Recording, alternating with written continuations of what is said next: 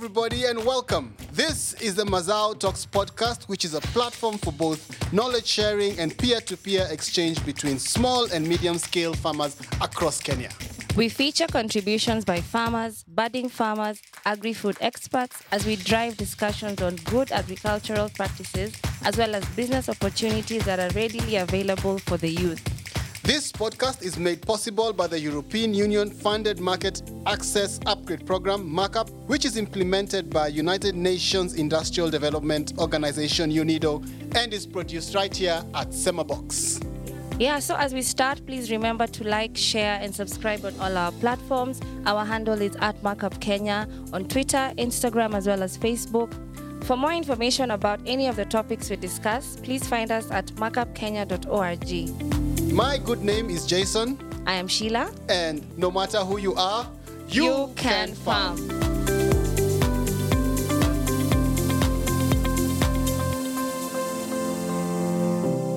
Sheila, can you believe we've come to the season finale? I didn't think it was going to come this this soon, you know.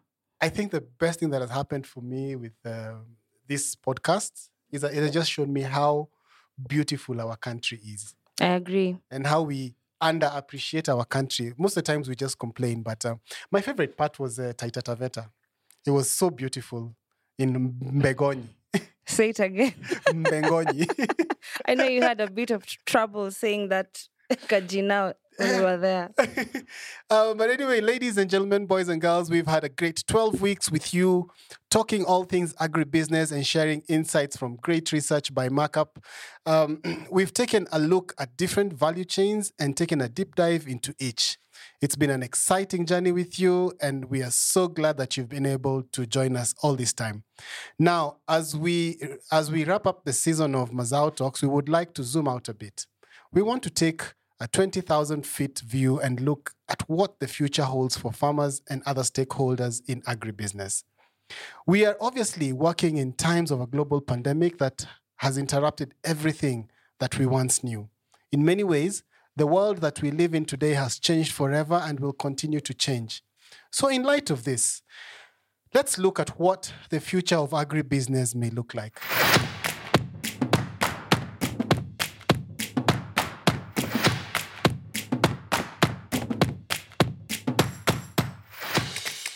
And uh, with us, we have a wonderful guest with us. And uh, I'll actually just give her this opportunity to introduce herself.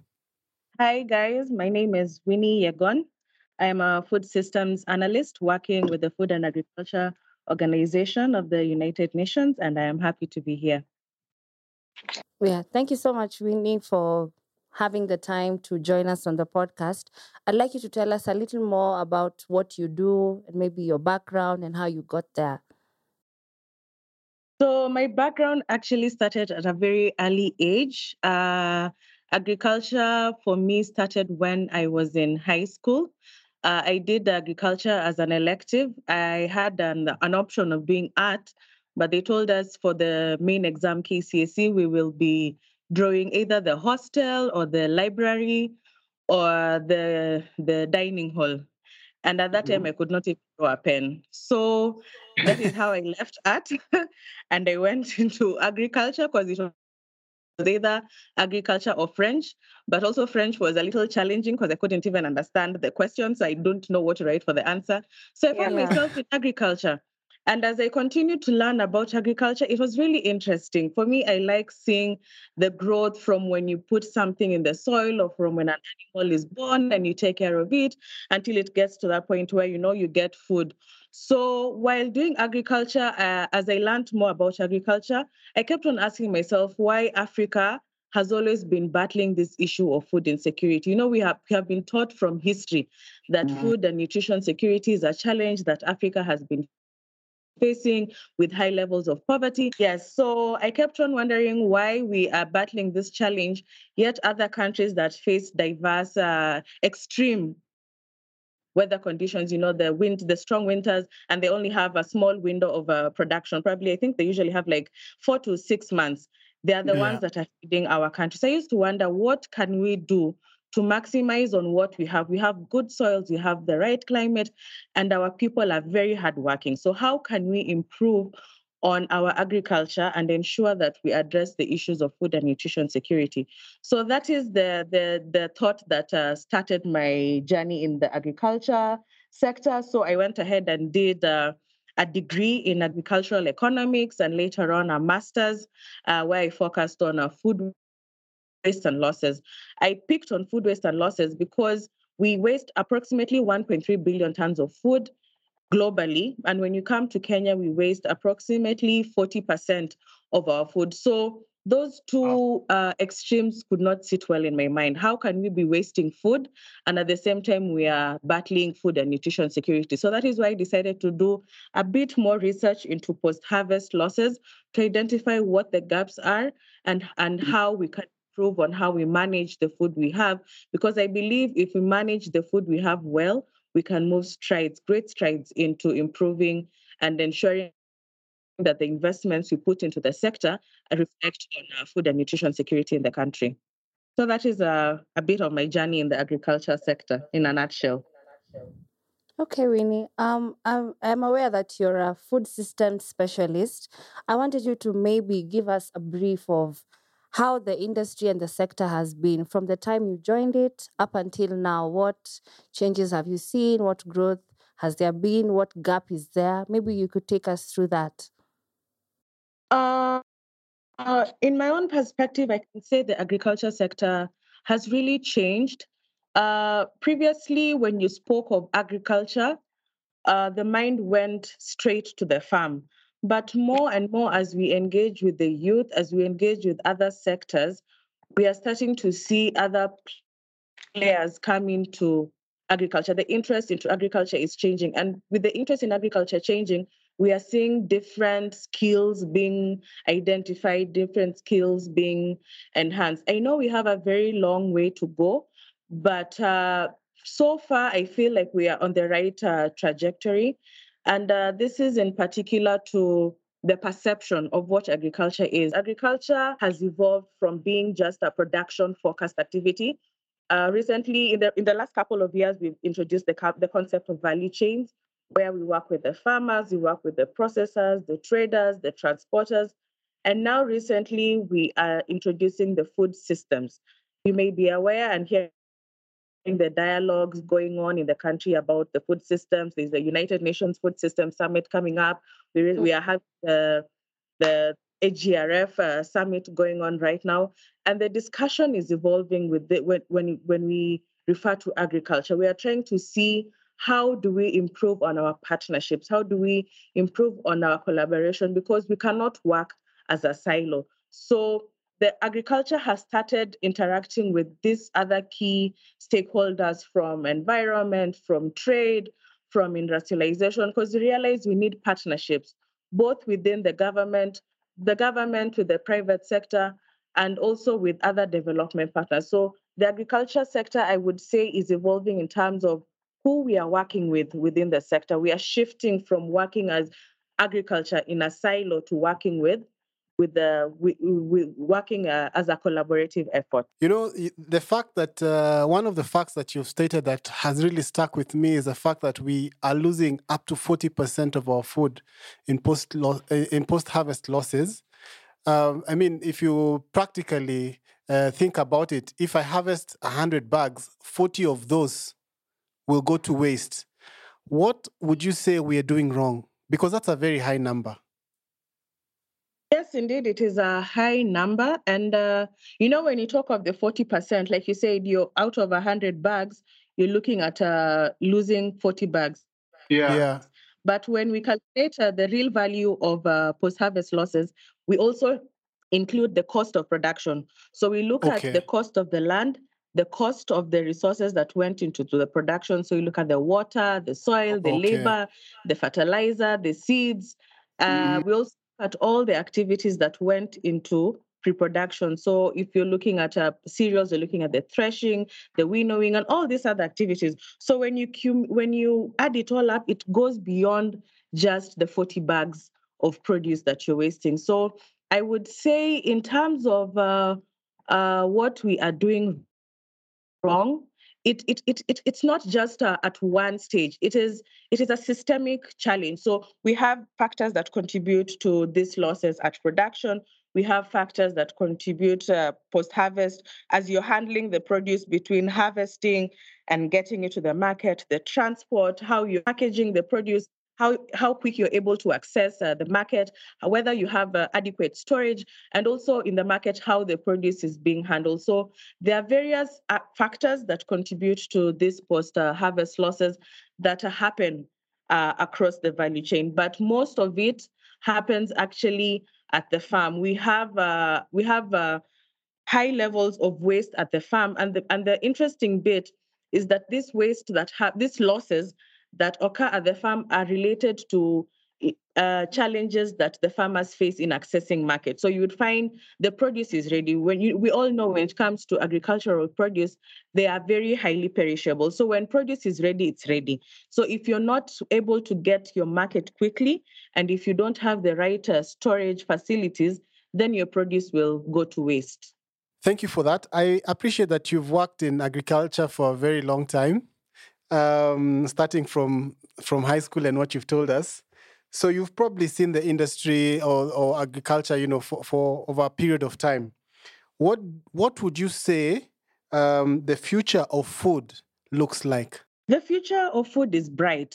I, I am happy that uh, the conversation has started. It has been happening, but uh, more and more interest is being channeled to this agriculture sector. We are having investors, the, the amount of investment into the agriculture sector, I can say is improving, especially from the private sector.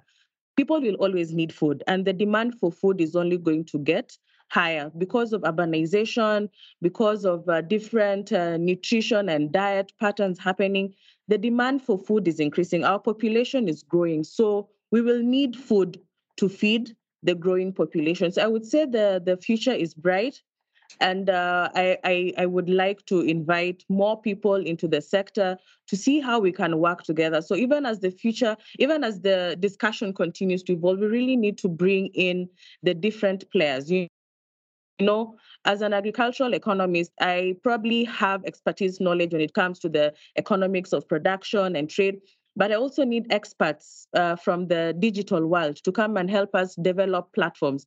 We need uh, experts in communication to help us tailor our messages better to attract uh, more youth. We need uh, experts from uh, industrialization. You know, when we are talking of construction of uh, markets, we're talking of construction of roads, we are talking of construction of storage uh, facilities. So when we are talking about uh, nutrition and health, we need people from the health sector. We need the doctors and the nutritionists to come and tell us how to improve on our diets. And all these players, if you look at it, they are all addressing the issues around food. So we need to have these conversations uh, as a system. We need to invite all the key uh, system players together so that we can maximize on the different expertise that we have within our food system to a better transformation. Even the issue of uh, post-harvest losses, if we're able to uh, have conversations with the uh, with the ministries and the sectors that are involved in uh, planning and development, you know, when they're constructing the roads, they need to consult the farmers to know which roads are needed when they're constructing the market markets where is the best place to uh, place uh, these markets because sometimes you find in a road there is a market then a few meters down the road we have people selling outside so we need to understand what the gaps are and mm. how to address these gaps and the only way we can do this is having a systems approach where we bring bring in all the relevant and the key stakeholders together to address uh, the challenges within the system. In terms of the future of food, um, do you feel things like technology can be used to reduce wastage of produce? Yes, yes, yes. Uh, indeed, technology could be a great driver of addressing uh, challenges within the sector. One of the key challenge we are facing is uh, the the the poor coordination. You know, we have different actors within the system, but we need a sort of coordination mechanism. And I believe technology, especially like I had mentioned, digital platforms that can help us coordinate uh, the actors and also information. There's a lot of information asymmetry. And through digitalization, I feel like we can uh, link the, the, the end users with the information that is uh, required. A good example is access to markets. If we, we uh, equip our value chain actors from the farmers to the traders on how to utilize information. Because sometimes like you meant like i mentioned you have a producer who has a produce the produce is ready but they don't have market. So we, through technology we can link the demand to the supply. A, a good example is, is a there's a platform on facebook that links supply uh, producers to end consumers. You know how do we bring bridge the gap between the value chain actors? And i believe that digital platforms a good example is the the mobile phones. How do we use the mobile phones? How do we develop apps that can better link the food system actors? So i believe the digitalization is the way to go and we to really enhance on our on our actions within the value chain. And not just even our actions even production production has started to shift. We need uh, to be smart, smart agriculture. You know, with issues such as land and climate change, they're all affecting traditional ways of production. So we will need to really work well with uh, experts in uh, the digital world to give us insights on how we can improve on our actions and our activities within the value chain. Uh, thank you. And now for our final question. This is uh, something that we like to ask our guests just to pick their brain. Um, so, with all the information that you have, assuming or imagine I gave you $1 million in cash, where in the food chain would you, uh, would you invest and why?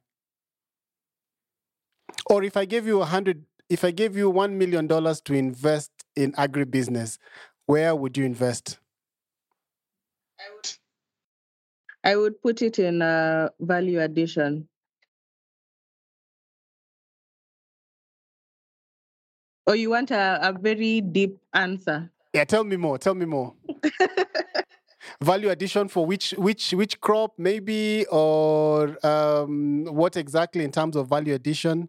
Is it the uh, tell me more. Addition and the the crop that comes to mind is tomatoes when we produce tomatoes in the country, by the time the production cycle is ending, we have an abundance of tomatoes. But mm-hmm. the thing mm-hmm. with tomatoes is once they're ripe, they are ripe. Yeah. So if you don't add value to them, you will lose all your tomatoes.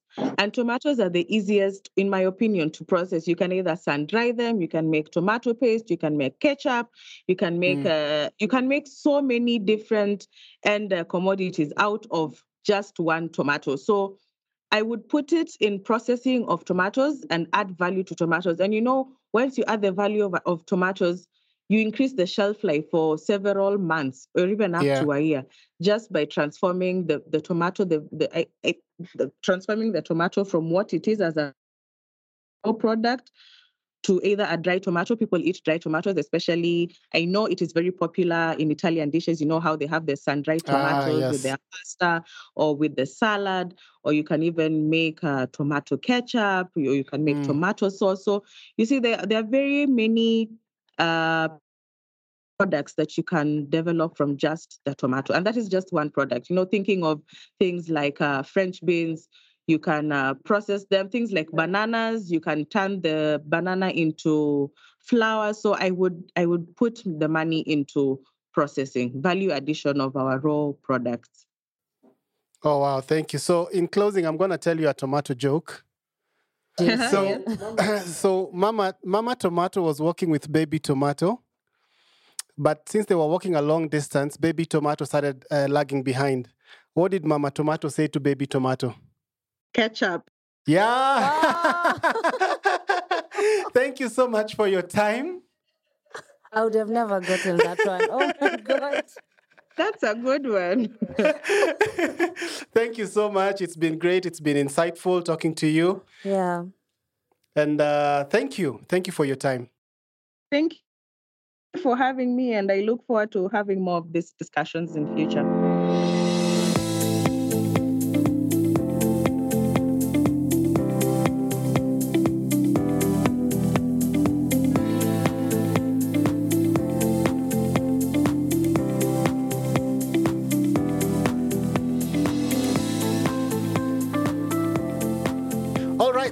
For this week and sadly for this season. Hopefully, there'll be a season two. I'm crossing my fingers that we Uh, have one. everything is clenched. Anyway, we would just want to give a special thanks to all our partners, UNIDO, uh, the EU supported uh, program, Markup, who have made this possible, and of course, the team here at Semabox. You guys are amazing. Please remember to like, share, and subscribe. And for more information about any of the topics we discuss, you can find us at markupkenya.org. That's markupkenya.org. And you can connect with us on our socials. We are at markupkenya. That's on Twitter, Instagram, and also on Facebook. And you can find all these links and the handles in the episode notes in the description. Wishing you a great week. And remember, no matter who you are, You can farm.